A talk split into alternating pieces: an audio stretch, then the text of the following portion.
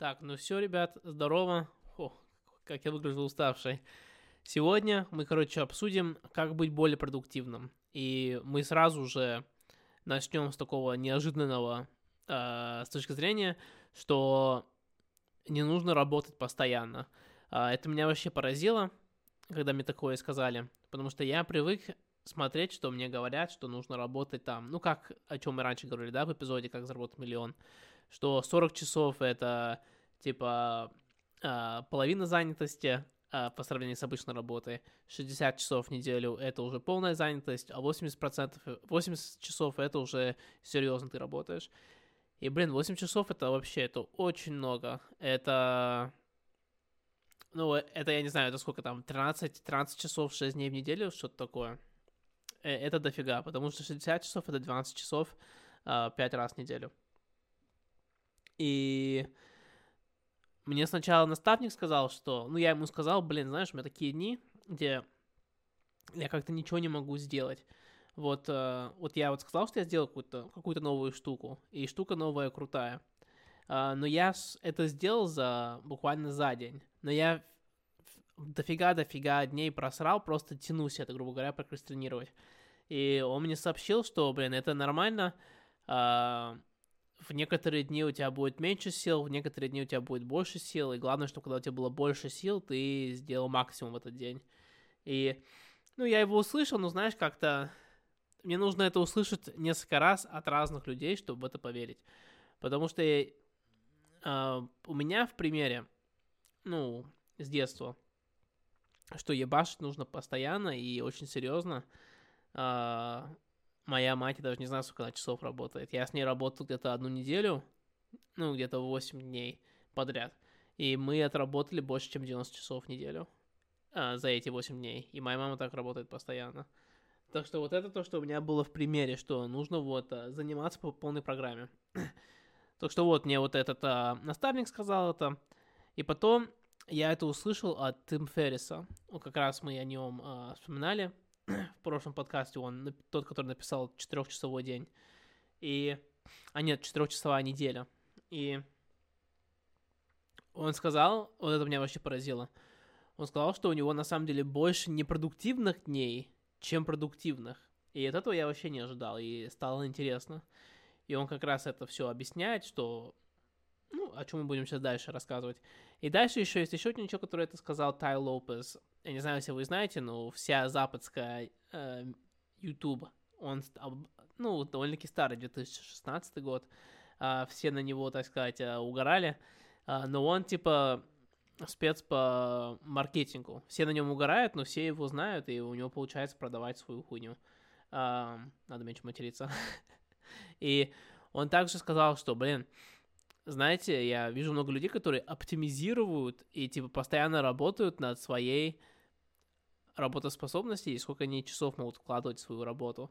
И он сказал, что, блин, нужно уметь сохранить баланс. Эм, типа, если ты именно, если твоя цель именно достигнуть какой-то уровня счастья, то только работая, ты его не, по, не, не получишь. Тебе нужно несколько разных куски в жизни быть э, дополнены чтобы ты получил счастье. Если ты будешь только работать, то ты много чего пропускаешь.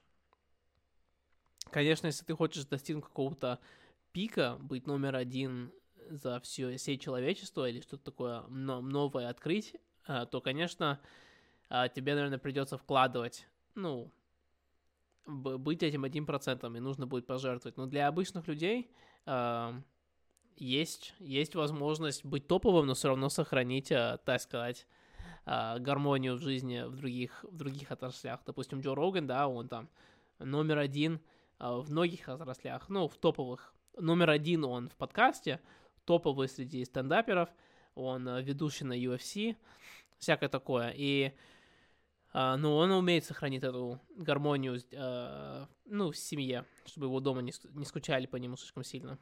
Так что интересная вещь, и я считаю, что это нужно разбирать и как-то пробовать это имплементировать в своей жизни. Так, а следующее вот, что Тим Феррис вот предлагает делать, когда, э, когда у тебя непродуктивный день, он тебе говорит, надо вот задать себе три вопроса. А, и чем больше один ответ будет совпадать по всем трем вопросам, чем эта вещь важнее. И когда ты сможешь определить, какая вещь важнее, а, ты уже сможешь, а, так сказать, ну, ты уже понимаешь, над чем нужно работать. И когда у тебя появляется уже четкие, четкая цель, а, ты можешь уже выстроить себе четкие задания, ты уже можешь начать выходить из этой прокрастинации, потому что ты можешь, ну, как минимум один-два два раза, два вещи делать за день. И вот как, давай, короче, сейчас мы, давай, короче, мы сейчас же разберем. Так, а, допустим, у тебя вот есть список, да, дел, которые тебе нужно сделать. Какие из этих дела если их исполнить, и можно было их вычеркнуть, а, сделают все остальное, а, ну, бессмысленно, а, дословно перевод какого-то нету, сделают так, что все остальные твои вещи, которые тебе нужно было сделать, они становятся не такие тревожными, если ты сделаешь эту одну большую задание. Все, теперь ты уже определил, что может облегчить твою жизнь, да, или как минимум облегчить твой стресс, да, потому что у каждого человека разная причина, почему они не хотят сегодня работать. И у меня, допустим, это часто появляется, когда я перегрузился. Все, я... Я помню, у меня было такое, где у меня было записано дела на две страницы. И, конечно, я когда изначально эти, этот список дел выполнял, это было... Э, я ожидал, что я это все сделаю за день. И есть такая, типа, крутая цитата. Мы всегда, мы часто не, недооцениваем, что мы можем сделать за год, и мы часто переоцениваем, что мы можем сделать за день. Вот. Так что, если ты можешь как-то определить и сконцентрироваться на, на ту вещь, которая уберет весь остальной твой стресс, э, тебе уже станет легче, ты начнешь понимать, на что нужно вкладывать свои силы и время. Так, тут уже более микроскопически, это, грубо говоря, чтобы поддерживать твой позитивный настрой. Какие из этих вещей, если ты их сделаешь, или ты это сделаешь, она, ты ляжешь спать, знаешь, что, ой, ну я зато сегодня что-то сделал. Uh, могу привести пример. Это вот этот подкаст. Uh, сегодня уже среда, уже почти 11, а у меня должен уже быть видос выложен. Um, и я хотел вчера заснять, но решил, что я восстановлю, восстановлю режим, и я на самом деле снимал, пришлось, я выкинул это, мне не нравилось, решил, что я лягу спать, и утром проснусь пораньше с восстановленным режимом, режимом и сделаю эпизод. Я проснулся в 3 часа ночи от того, что я э, отравился. И, боже мой, это просто ужас было. И весь день, короче, потерял. И уже все, хочу восстановить режим, ну, держать этот сохраненный режим, пытаться, чтобы завтра, опять же, проснуться нормально. Э, и не хочу этот, этот подкаст снимать за всей силы. Но я знаю, что если я лягу спать и подкаст будет сделан, я себя буду чувствовать намного лучше. Так что вот это вот один из примеров. И третий вопрос. Это какие из этих вещей, вещей, если ты их сделаешь, они тебе сэкономят очень-очень много времени на следующей неделе или через месяц, да? Вот это очень важно, потому что, возможно, у тебя, у тебя просто времени больше нету. У тебя времени больше нету, и из-за этого ты просто хочешь, знаешь, полностью отбить день или несколько дней, потому что у тебя у тебя времени нету, ты перегружен, ты хочешь просто отдохнуть. А если у тебя было бы больше времени в течение дня, где ты мог бы отдохнуть, меньше времени сконцентрироваться на работу, то это было бы в тебе пользу. Так что как раз нужно еще определить именно, какие задания если ты их сделаешь, сэкономит тебе время. И когда уже ты поставил в трех разных категориях, у тебя, может быть, даже часто одни и те же а, вещи будут совпадать по нескольким категориям, ты уже можешь определить и, так сказать, а, поставить в приоритетах, какой, что из этого нужно сделать. Как я сделал, допустим, я знаю, что мне сегодня нужно работать очень долго, и я устану. ну, к концу дня. Но мне нужно, но мне нужно даже, даже и тогда работать. Что я делаю? Я себе создаю список, и два списка и из одинаковых вещей. Но я ставлю один список, это приоритетность, и, допустим, а, допустим топ-3 вещи, да, их обязательно нужно сделать сегодня. А другой листок я делаю, сколько занимает конъюнктивный а, мозговое усилие, короче. Допустим, некоторые задания, они простые, не нужно думать, чтобы их делать, но они высокие в приоритетах, типа, мне нужно это задание сделать. И я могу, короче, распределить в своем дне, чтобы я все сделал. И я это сделал, на самом деле, я не совру, я это сделал один раз, потому что у меня только один раз было столько дел разных, и я, ну, вот как раз там с учетной недели меня плюс бизнес запускал. У меня были разные вещи из разных сфер, и мне нужно было как-то все поставить так, чтобы я мог видеть, ага, что здесь делать, в какое время. И все, реально очень хорошо работало, так что всем советую попробовать тоже.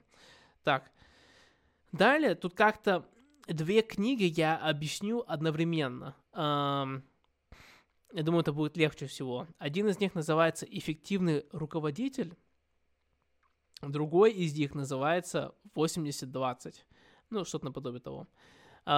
Давай немножко объясню немножко, что такое 80-20. Оба книги очень похожи, они просто дополняют друг друга и создают такую, э, так сказать, ну, допол- де- э, дополнит полностью твое мировоззрение, как тебе нужно относиться к своей работе э, и как тебе нужно именно определить, на что тебе нужно тратить свое время. Значит, э, 80-20 очень интересная книга. А, она как раз тебе говорит, тебе надо как-то разбить все твои проблемы, или, так сказать, не только проблемы, тебе надо разбить все по соотношению 80-20.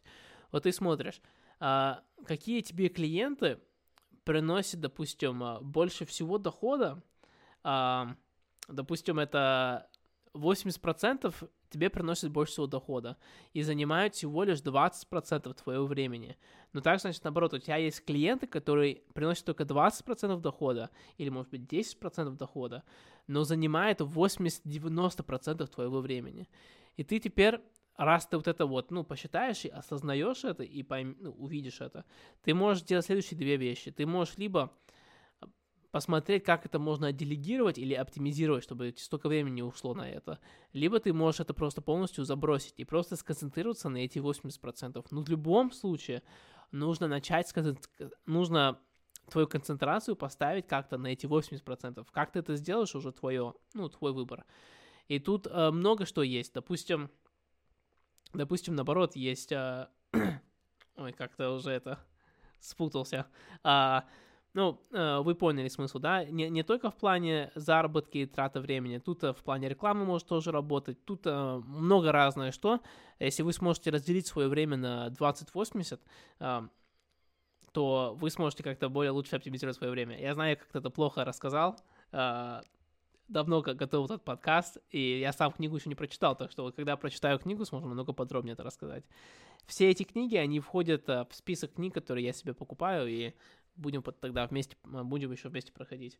Значит, следующая книга — это «Эффективный руководитель».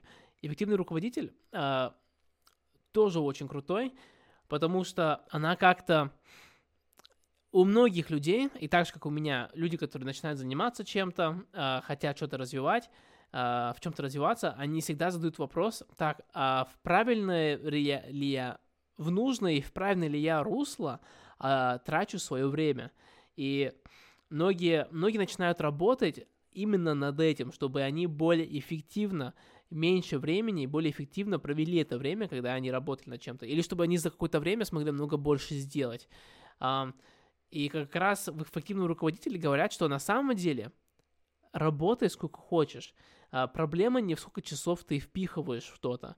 Проблема в том, что, в что ты, во что ты впихиваешь. Вот. Нужно, чтобы ты сначала подумал об этом и осознал, и часто наблюдал, э, во что нужно впихать свое время, тратить свое время. И ну, вот, вот это мне казалось очень интересно. Как раз, ну, видите, да, как она подходит к 80-20. И другие вещи он сказал, что э, не нужно именно сконцентрироваться на вещь, которая тебе даст четкий... Допустим, смотри, вот я делаю подкаст, да, и моя цель не должна быть, чтобы подкаст стал самым успешным, все такое, чтобы я стал там супер популярным. Это, конечно, круто, если это произойдет, но даже если подкаст полностью не сработает, это будет полный провал в этом плане, то нужно, чтобы я что-то другое получил от подкаста, что время я не тратил зря. Видите, да, тут в, эффектив, в эффективном руководителем, да, слово эффективности – Тут весь напор на то, что ты не тратишь свое время зря. Значит, что я получу, даже если этот подкаст у меня не получится? Ну, Во-первых, я научу более организованно а, рассказывать свои мысли. Я думаю, это уже заметно, если смотреть на свои первые эпизоды. А второе, это появится лучше, по, у меня появится лучшая артикуляция. А, я смогу лучше что-то объяснять, лучше выразить свою мысль. А, может быть, у меня даже а, произношение чуть улучшится, да.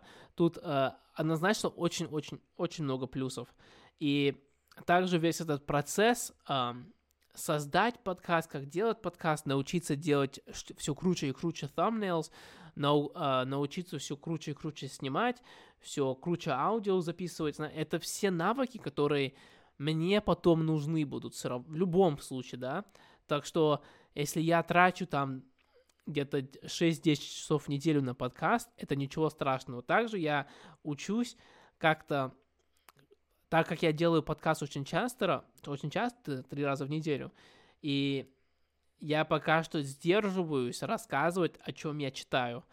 Мне нужно очень глубоко в себя копать, чтобы придумать более-менее, ну, которые я считаю адекватные темы для разговора. И чтобы я мог... А, очень много тем, если ты очень... Если ты планируешь четко свой план эпизода, то у тебя очень быстро темы сгорают. Когда у тебя просто темы написаны так, просто так куда-то, и нет никакой организации, э, как, ну, как я примерно только начал организовывать где-то неделю назад, э, ты очень много времени тратишь на всякие ам, ум, думаешь, о чем ты будешь говорить, что ты будешь рассказывать. И, э, конечно, может, этот подкаст не самый лучший пример, э, потому что я уже все, как я сказал, я убитый. Но а, все же вот, э, я думаю, заметен этот результат. Значит, также вот следующий, вот, очень последний пункт, который вот, uh, о котором я услышал, который мне заинтересовал меня uh, из-за эффективного, эффективного руководителя, это нужно вести какой-то отчетливость, какой-то ежедневный отчет, слежить, нужно от, отслеживать свой, извините, нужно отслеживать, отч... боже мой, ежи... еженедельный, блин, это проходится все выразить, но я, я не могу это сейчас тратить. Нужно иметь еженедельный отчет, а, чтобы ты мог прыг... заметить свой прогресс, что не работает, что не работает. Если ты просто так, это то же самое, что если ты идешь там к психологу, допустим, с партнером, да, и или, допустим, вы просто, или вы просто с партнером разговариваете, и вы, допустим, там раз в месяц, раз там два месяца, вы типа обсуждаете, а, что вам не нравится, что вам нравится, и вы это делаете каждый месяц, но вы это делаете без отчета. Тогда это все бессмысленно. Если нет отчета, то можно и ни хрена не делать. Так что обязательно нужно иметь какую-то отчетливость. А, также, если вы ведете какой-то бизнес или хотите создать какой-то продукт, нужно как-то себя дифференцировать дифференцировать себя, дифференцировать свой продукт. А, это, так сказать, э, нужно как-то, ну, разнообразить себя, почему ты другой, да. Значит, а, и последнее, нужно, чтобы что ты продаешь или себя продаешь, в любом случае, э, любую идею, которую ты хочешь, чтобы кто-то тебя поддержал или, может быть, финансово тебя поддержал, нужно еще, чтобы это легко было объяснить. И когда у тебя все эти три вещи, и ты теперь, ты потом еще находишь, на что тебе нужно работать, эм, ну, у тебя просто уровень успеха поднимается значительно. Допустим, если говорят, сколько там говорят бизнес, ну, бизнесы, которые только открываются, новые бизнесы, они закрываются в течение трех лет. Там же вроде больше, чем 90%. Uh, ну, Тим Феррис предлагает, что если вот вы это все эти вещи делаете, то он бы дал бы шанс такому бизнесу 50-50. Ну, это уже намного выше, это уже в 5 раз больше в 5 раз это 500% выше вероятность. Это вообще не, это не еще учитывая ваше целеустремление и э, ваша экспертиза, в чем вы занимаетесь, да, и ваша упорность. А если вы будете это делать очень долго, то тогда и дальше развиваться, не просто стоять на месте, то тогда все шансы у вас. Это ощущение, как будто я какую-то лекцию продаю или что-то такое. Так, а следующее, это тоже очень интересно. Я немножко поэкспериментировал с этим, но еще не углубился по полной программе. это а, вести ежедневник. И я веду ежедневник, а, почти каждый день в нем пишу, ну, далеко не каждый день, и только неделю назад начал, так что пока что не очень хорошо идет. Вот у меня этот ежедневник. И, конечно, ты можешь свой ежедневник вести как ты хочешь, да? Это что самое крутое. Ты, э, ты там не Тим Феррис, ты не я, ты там... Кто там? Ты там не Илон Маск, да? ты там не Марк Кьюбан, ты, ты не Билл Гейтс, ты свой. И что тебе именно подходит для оптимизации, она будет уникальна только для тебя. Но вот это вот все это слушать, да, это просто тебе давать, это для того, чтобы тебе давать какие-то идеи. А, потому что зачем заново придумывать колесо, когда есть люди, которые уже придумали реально очень крутую систему. Ты можешь брать разные вещи из разных систем и создать свою систему. Значит, Тим Феррис, он ведет вообще три ежедневника. Я считаю, это немножко перебор. А, но имеет четкий смысл, почему вести эти три, а, три ежедневники. Первый ежедневник – это утренний. Это такой пятиминутный ежедневник. А, мне тоже нравится его ну, писать. Это, грубо говоря, вот если дословно перевести, он говорит, это чтобы контролировать свой, а, контролировать свой обезьянный мозг. Ты сразу пишешь в этот ежедневник все вещи, которые тебя раздражают, все вот эти вот а, ядовые, мы, я, ядовитые мысли, ты их все выплевываешь, выплескиваешь на бумагу.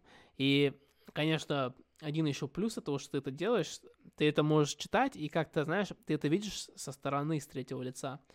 И из-за этого ты можешь как-то это понять, что это все эмоции, и ты не можешь, ты можешь не тратить потом свои эмоциональные силы, свою энергию во время своего рабочего дня, потому что ты это постоянно крутишь.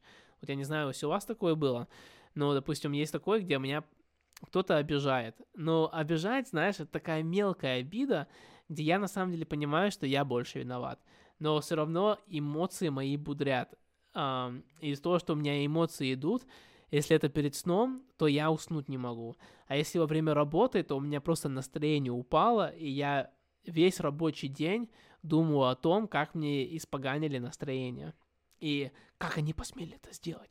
Как... Э, Нельзя было мне написать или предупредить об этом. Нельзя, ну, вот это все, знаешь. А, так что вот это почему он советует вести этот утренний дневник. Она просто для этого выплескивания. Еще один а, спо, а, вещь, которую я использую со своим а, дневником, я в нем пишу и утро. Утром, что я в нем пишу, если у меня есть это, у меня обычно какой-то стресс по работе есть. И я пишу об этом стрессе. И также я могу сделать себе, допустим, ну, чек-лист, да, вещи, которые нужно сделать. А также, что я люблю делать, это расписывать именно вещи, которые мне нужно сделать. И типа объяснить а, дневнику, почему мне нужно эту вещь сделать и почему именно в такой порядке. Типа сегодня мне нужно вот это сделать, потому что это мне нужно для завтра, и это лучше начать с утра делать, потому что тут надо типа думать, а, и, ну, и всякое такое. И, и, и так по всему списку. Может, посередине списка... Вот я люблю в, в середине дня, я люблю себе облегчить задание. Э, давать тебе что-то легкое, и потом в конце дня я люблю себе давать опять что-то потяжелее. Значит, э, другое — это э, писать, типа, журнал благодарности. И ты пишешь э, там пять вещей, а, три из них днем или утром, и два из них вечера. И в этом дневнике он тебе задает как раз пять вопросов, и ты отвечаешь на эти вопросы. И отвечать ты должен очень просторно. Это такой ежедневник, чтобы ты начал оценить твои ежедневные плюсы и минусы, которые ты встречаешь. И потом ты можешь это все перелистывать и как-то оценить, ага, а что мне смотришь, типа, год назад, и видишь, что проблема, которая у тебя была год назад, у тебя до сих пор эта проблема существует. И уже этим способом ты как-то осознаешь, ага, блин, мне на самом деле нужно над этим сконцентрироваться, потому что у меня одна и та же проблема мне мешает офигеть как. А, значит, три вещи хороших, да. Первое, ты пишешь, за что ты благодарен. И он ведет э, очень простые примеры. Типа, э, за что я благодарен в плане там, я не знаю. Я благодарен, что сегодня была хорошая погода и можно было прогуляться, да. А, я благодарен, а, я не знаю, я благодарен за то, что у меня, у меня крутая смазка. Ну, а, всякое такое можно писать, что ты благодарен. Я благодарен, что я вчера купила все продукты, и из-за этого мне не нужно было сегодня в магазин идти. Ну, всякие такие мелкие вещи, а, они немножко тебя бодрят настроение, возможно, даже в самые нужные дни, в те дни, где ты очень мало сделал, и у тебя настроение плохое. И она как-то тебя держит на, на позитивном грани. А дальше, что можно сделать сегодня, чтобы он был хорошим или продуктивным? Потому что, как мы уже объяснили, не каждый твой день может быть продуктивным. Даже если ты разбил какую-то, а, определил какую-то важную проблему, а, разбил его по, маленьким кусочкам, все равно как-то ты его делаешь, или ты ему даже, может, не сделаешь, а, и так и так у тебя как-то настроение поган, поганое. Возможно, ты можешь что-то сделать хорошее сегодня. Возможно, ты сможешь не пойти на легкую прогулку, там, помочь кому-то. Что-то не связано с работой. И это все равно оставит тебя в хорошем настроении. Так что вот это такой, типа, знаешь, это второй вопрос в этом, э, так сказать, э, ну, в этом втором э, дневнике, ежедневнике, вот. И она как-то тебя направляет больше эмоционально, более душевно. Э, и третье, э, третье, это надо как-то, это очень трудно переводится просто, себя ежедневно себе подтверждать, говорить, какие ты сегодня хорошие вещи сделал, и говорить, как круто ты это сделал. Потому что, мне кажется, очень много эффективных людей, они часто, ну это как раз кусочек перфекциониста, перфекционизма, о котором мы уже часто упомянуем, а, то, что ты себя постоянно критикуешь, и ты не говоришь себе хорошие достаточно вещи, и заставь себя писать еще, хоро... ну, а, именно в том последствии, о котором мы уже говорили, заставить тебя еще говорить какие-то хорошие вещи, это даст тебе позитивный настрой на дня. А, ты не начинаешь с пессимистической точки зрения, а начинаешь с оптимизмом. И, ну, это уже хорошо. Потом вечером а, дальше идут вопросы, да. Значит, три офигенные вещи, которые ты сделал сегодня – тоже круто. Возможно, здесь 6 вопросов, кстати. а, нет, вот. Три офигенные вещи, которые произошли сегодня. Да, можно говорить, типа, о, я офигенно поговорил по телефону с лучшим другом. А, я я сегодня закончил, начал такой проект, офигеть, теперь я, типа, взбудрен, чтобы завтра его дальше продолжить, а я так долго его откладывал. Или, я не знаю, а, я сегодня так хорошо отдохнул, посмотрел офигенный сериал, и, ну, я себя чувствую очень хорошо. А, и что бы я мог сделать, чтобы сегодняшний день прошел лучше, да? Тут ты видишь, тут как раз ты можешь писать те вещи, которые ты сделал не так, или смог бы сделать чуть лучше, да? Там, может быть, меньше кофе надо пить, может быть, блин, надо было пос посильнее тренироваться сегодня. Может быть, надо было сегодня зарядку еще сделать забыл сегодня медитацию сделать, надо, надо на самом деле посерьезно относиться к медитации. А, я опять откладывал какой-то большой покупок для бизнеса или для своей художественной деятельности. И на самом деле нужно уже решиться, буду я это покупать или нет, потому что уже приняв решение, я смогу уже прогрессироваться дальше, а так я просто стою на месте. Так что тоже вот а, очень крутые такие вопросы, ты можешь отслеживать потом, ну, смотреть назад, что ты написал, что ты не написал, и как-то проверить, ты вообще, у тебя проблемы твои развиваются э, или не развиваются. И, ну, мне кажется, это реально очень круто. Все это держать в одном ежедневнике уже было бы как-то все неорганизованно и очень сложно. И третий ежедневник. Вот мне очень нравится. Тут ты именно пишешь какие-то идеи, именно ответы на какие-то вопросы важные, которые ты приходишь в течение дня, а, интересные цели и так далее. Это как раз он советует для такого а, уметь иметь очень маленький ежедневник, это чуть побольше на самом деле может быть. У меня есть маленький ежедневник, который ты даже можешь в карман засунуть. Конечно, для девушки ты в сумку засунешь. Чтобы ты мог в любое время его достать и что-то написать. Я заметил, что, блин, я вот у меня как раз ежедневник этот, он в основном для этого. Я просто пишу всякие идеи, у меня есть Типа у меня есть страница, если есть страница для идеи, я пишу там идеи. И есть страницы, которые там, ну, для где я пишу себе утром все такое, я так разнообразую свои, свой дневник. У меня пока только первый дневник и второй, третий дневник. У меня нету дневника а, 5, как называется? Пять вопросов, ну что-то такое. Я пишу эти идеи, и я заметил, что когда я пишу идеи, у меня а, почти сразу укладывается в голове прямо, если я не запишу, я забуду. А если я запишу, я даже могу не заново прочесть, я запомню. Я вообще не знаю, как это работает. И а если я еще это напишу на каком-то бумаге вот таком, и я просто на него буду смотреть, потому что эта бумага у меня просто лежит на столе, я записал, я буду смотреть постоянно, постоянно, постоянно, у меня это просто укладывается в голове навсегда. И вот это такие огромнейшие плюсы, когда ты именно можешь свои идеи написать на бумаге. Я всем советую если вам не нравились, если вы не хотите отдельно вести три ежедневника, я не советую вести три ежедневника, но я советую что-то начать и вести хоть какой-нибудь ежедневник. Я увидел этого огромного плюса, если просто смотреть со стороны, где я начинаю ну, запоминать намного больше, из чего, чего я думаю в течение дня. А, дальше. а, так. А, дальше это тоже такое, типа, деконструирование сложной проблемы. А, допустим, нужно себя спрашивать, вот у тебя какая-то сложная проблема, и ты на ней застрялся. Ты на ней застрялся, ты не можешь дальше идти, ты как-то придумал кучу разных вещей для этой идеи, и, и она началась с простым, и ты его усложнил. Но усложнив, ты, конечно, уверен, то, что ты это сделаешь намного лучше, намного оптимизированнее, намного быстрее а, сможешь развивать или расти, ну, или расти эту штуку. А, и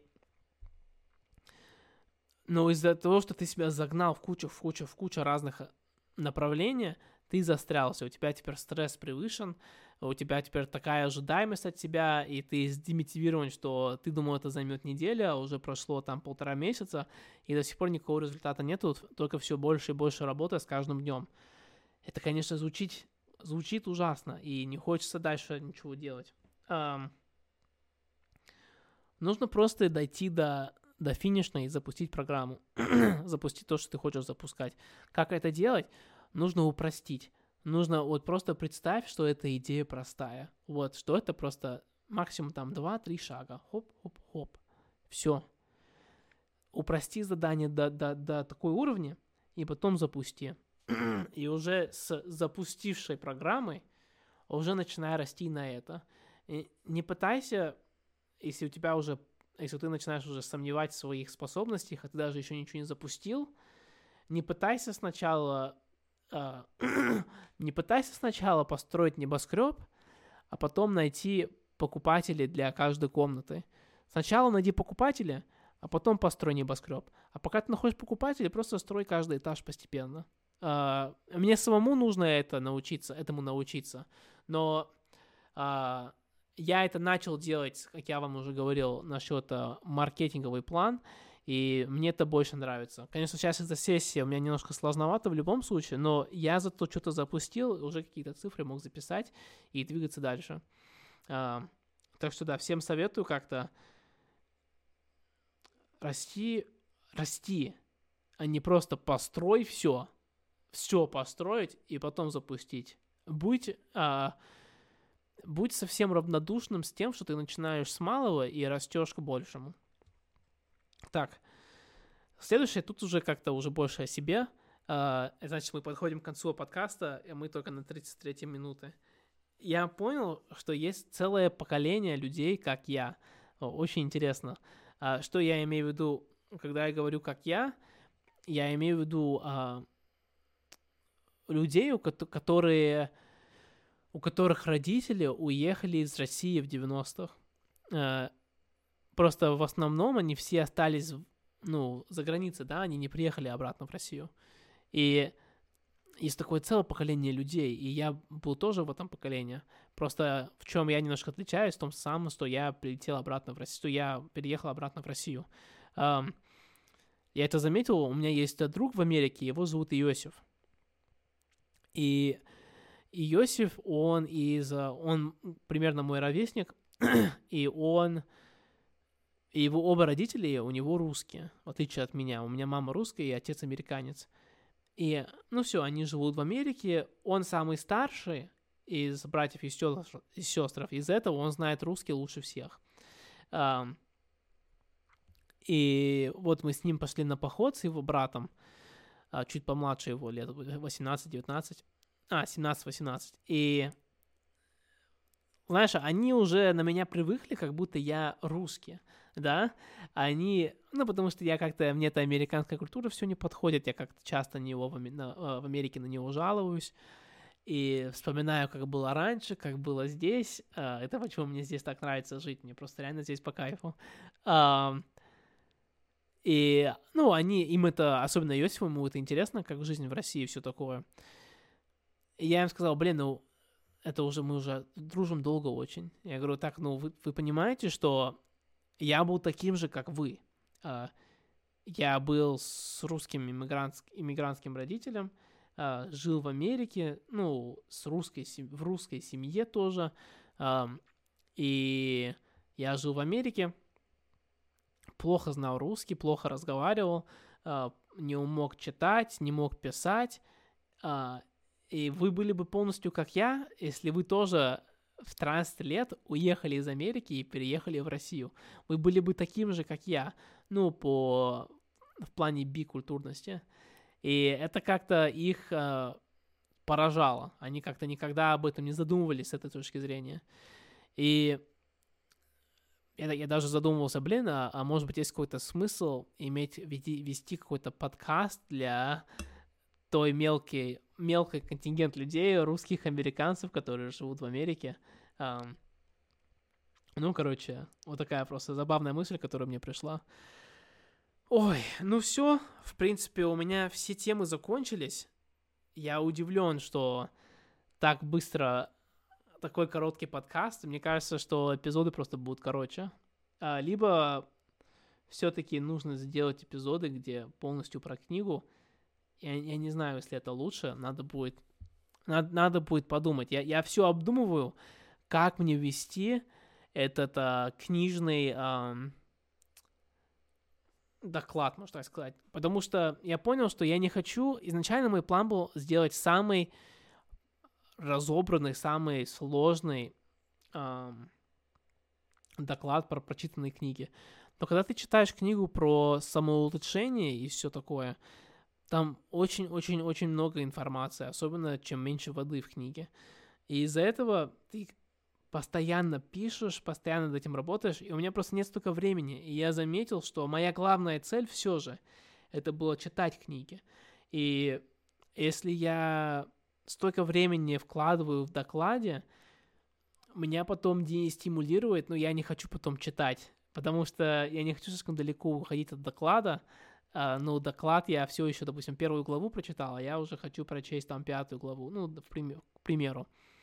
Так что доклад, я все же буду делать какой-то доклад, да, с этим я как-то уже, эм, ну, все, на этом я уже нацелен. Я просто все думаю, как именно я сделаю доклад. Я думаю, что я буду записывать самые важные, интересные мне темы, которые я нахожу, пока я читаю книгу.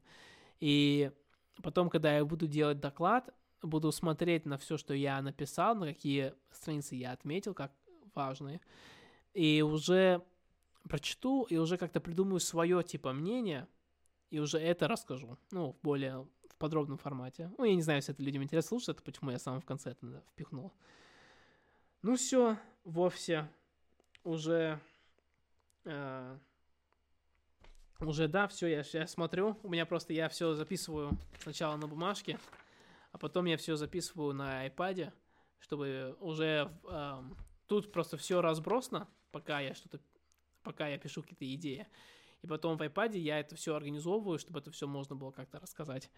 Э, я думаю, что этот подкаст был не очень качественный, я скажу свою честную оценку. Но я горжусь за то тем, что я написал подкаст и не пропустил день, и все равно какой-то, ну, контент, если, если убрать отсюда где-то процентов 15, то контент очень сжатый и очень хороший получается. И для подкаста я считаю это хорошо. Так что все, ребят, пока. Самый короткий эпизод, что поделать, я даже не помню, какой это эпизод. 12 вроде, я не знаю. ну все, давайте, пока. А, спасибо, что послушали. Я надеюсь, что этот эпизод был для вас полезным. Все, давайте.